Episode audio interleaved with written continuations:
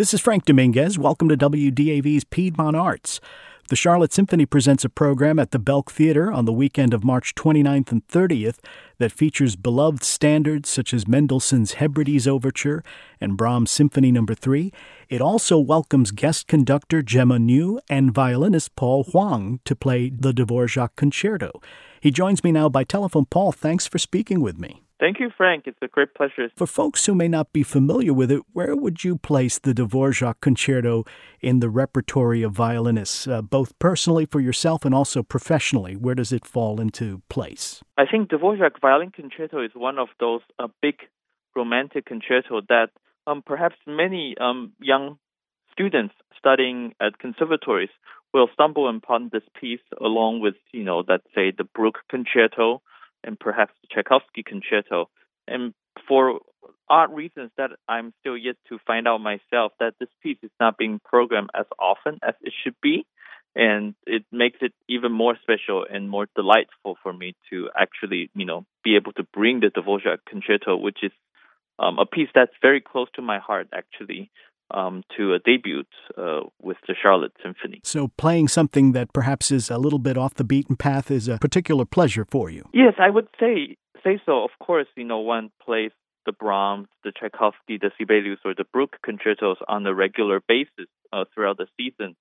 Um, like myself, that you know, it gives me wonderful pleasure to introduce uh, a piece that may not be as familiar as the other concertos um, to the audience, and and I know that um, people will be very intrigued and be delighted to uh, get to know about this uh, concerto by Anton Dvorak.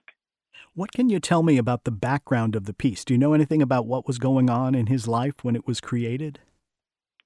Well, I think Dvorak was uh, relatively young in his um, in his age um, when he was com- composing this concerto. is um, still considered one of his early success along with for his first symphony. And um, this violin concerto was sort of sort of an inspiration that came from his meeting with uh, Joseph Joachim, one of the great violinists um, uh, during that time, and, and, many many wonderful composers dedicate their concertos to Joachim, including the Brahms, Bruch, um, Sarasate, um, and then uh, Lalo, all these wonderful composers who are so eager to write concertos or violin pieces for Joachim. And in fact, you know, Joachim was a great muse and a great um, inspiration for all of them. And then he ended up, you know, editing or helped um, composers revising the score to fit into the hands of a violinist. And um, in Dvorak's violin concerto's case, um, after after he met Joachim, and a year later, he decided to write this concerto and then wanted to dedicate uh, to him. And but I guess the story goes that you know Joachim wasn't really very taken with how the way um, Dvorak wrote, and um, but I couldn't help to find some sort of a similarities and some kind of correlations between the Dvorak concertos along with the Bruch G minor concerto, which was written um, maybe 10, 20 years earlier than the Dvorak concerto, and then I'm pretty certain that Dvorak must have heard the Bruch violin concertos and then have that in mind um, when he's writing the Dvorak concerto. And then it's very much similar in in terms of the form, in terms of how to utilize the violin um, against or or together with the orchestras, and the fact that the both first and second movements are sort of interconnected uh, with the little transitions in between and almost has absolutely no pause um, between first and second movements. Um, it's something that actually that Joachim didn't find it very super comfortable with uh, him being a very classic um, violinist, and so he, he never actually ended up uh, premiering the piece. There was someone someone else who actually premiered the piece. Um, but this violin concerto is super well written for the violin, and it has wonderful um, Slavic influence, which I'm sure it's such a signature for Dvorak's music um, throughout his career. But also, I think it's the most important thing about this concerto is the fact of his genius of writing all the wonderful singing qualities um, lines for the solo violin, and he really knows how to use the violin in the most best sense possible. and I'm saying that because I know Dvorak was such a fabulous, you know, string player himself. So um, this vi- this violin concerto has virtuosity, has drama, has um, wittiness, has charms, and it has wonderful nostalgic um, sections as well. So I know this is a wonderful concerto that I am so delighted to be able to bring it to Charlotte. You're obviously very enthusiastic about it and a fan of the work. Is there a particular moment that, as a performer, you really look forward to?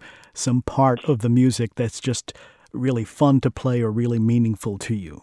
I think there are many sections of this concerto um, that is um, to be looked out for and then to be experienced um, intimately. Um, and I wanted to mention a few spots actually. You know, the first spot would obviously be the transitions between the first and second movement. That uh, transition um, melodies along with um, along with um, the flute and the clarinetist of this interplay in the most intimate um, passages um, on stage, going into the second movement, which is perhaps one of the most beautiful second movements that I can actually think of, and um, also the very beginning of the first movement of the opening, um, where Dvorak wrote this uh, almost fanfare-like introduction, which introduced the theme uh, from the orchestra, and right right there after four measure, he make the violin soloist uh, jump right into one of the most difficult passages that's ever written um, for the solo violins, and um, it's co- almost kind of like for singers, you know, singing the Queen of the Night. Uh, the very first uh, solo line, you know, the solo violinist has to hit almost nail the high E, and then in the second attempt, uh, which comes uh, four bars later, um, after yet another um, interlude from the orchestra, violence has to hit the even higher A. So you really, really need um, a lot of uh, courage um, to delve right into the opening statement um, in this concerto, and um, and it makes it that much more exciting for the audience as well as for the performers. Yeah, when you're engaged and excited about it as a performer, then inevitably the audience is going to be swept up in that excitement. You know, it's kind of an analogy of if you don't think the joke is funny yourself, that you probably shouldn't help people. Right. so um, for us, I think we were kind of like an actor or an actress in the sense that we have to sort of translate the script. In our case, it's the music, the notes on the page, what composers has written for us, and to bring them alive, and then to hopefully um, have that come across through the stage and through the performers into the audience. Well, you're good enough at that, translating to be a recipient of a very prestigious prize, the uh, Avery Fisher Career Grant. How does an artist receive this award, and what has it meant to you, both personally and professionally? Receiving the Avery Fisher Career Grant is definitely um, an incredible, enormous honor for a young violinist or a young musician. Um, and the process is um, sort of interesting because that neither you apply for the prize nor you're being um, considered. So you have absolutely no idea that you're being considered for any given year of the prize, and it sort of just come to you. And so, um, how I knew about that, I was the recipient of the the prize was through phone calls from the committee, who call me up and say, um, congratulations that you won the award. And so that was it. And uh, it almost seemed like a, a supernatural or something completely surreal experience for me that a prize that I've been hearing for such a long time and so many, many wonderful um, violinists that I respect and highly admire over the year have um, received this incredible honor. So it's a very humbling experience and humbling honor kind of like also tapping on the shoulder and says, you know, good job for now, but you have a long way to go. You have big shoes to fill.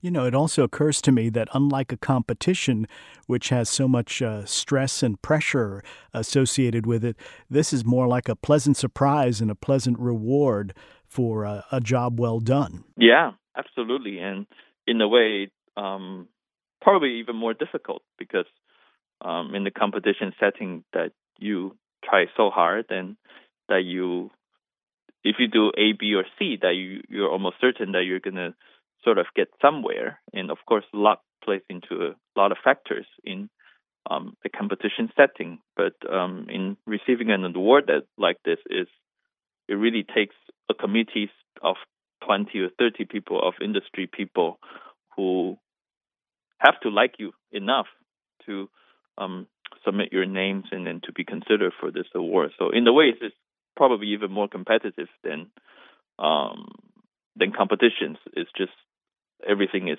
sort of underground, not something that I um, will ever know or realize what goes on behind it. Congratulations. It sounds uh, like uh, it's very well deserved. And I know that uh, the folks who come out for the concert this weekend uh, will get a chance to uh, uh, experience what has made you that important that you would come up for this award. So I know we're all looking forward to hearing that. Let me ask you, by way of winding up, a question which I hope you'll be interested in answering. You're Taiwanese American, is that correct? Yes. And, you know, for those of us who follow classical music, it's impossible not to notice the high percentage of really gifted musicians who are Asian in their cultural background.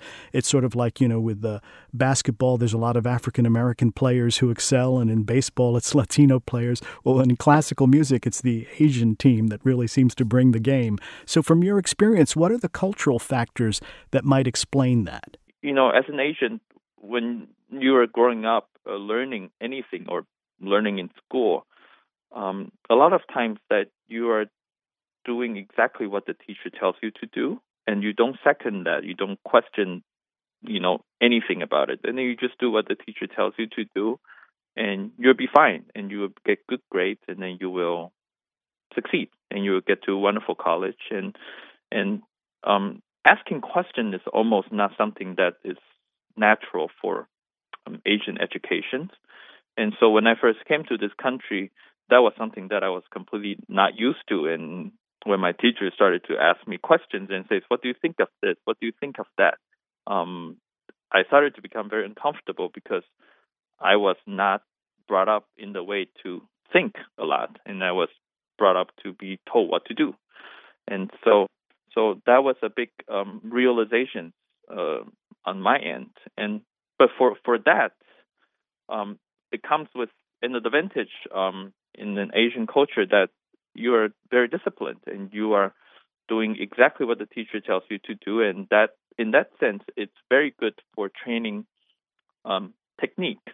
And then in in that sense, is um, it's a wonderful discipline for young um, children to learn violin because they if they practice and exactly what the teacher tells them to do, and then they will have a wonderful foundation for for a wonderful technique, which is perhaps the most important thing learning the violin along with musicality, which they go hand in hand. And and musicality is something that can be developed ov- over a lifetime span, but technique needs to be developed at a very young age. And once you have a good foundation, you will always have a good foundation. And so I think that might have contributed to an early success for um, a big number of Asian violinists who are um, good at playing the violin. Now, um, whether it's um, in artistry and musicality that goes into play um, as a violinist, and I think that is yet to be seen. Very interesting. My guest has been Paul Huang. He'll play the Dvorak Violin Concerto with the Charlotte Symphony, conducted by Gemma New on Friday and Saturday, the 29th and 30th, at 7.30 each evening in the Belk Theater. The concert also includes Mendelssohn's Hebrides Overture and the Brahms Symphony No. 3. And you'll find a link to the Charlotte Symphony Orchestra website with more information from the Piedmont Arts page at wdav.org. Paul, thank you so much for speaking with me. Thank you. It's a pleasure. For WDAV's Piedmont Arts, I'm Frank Dominguez.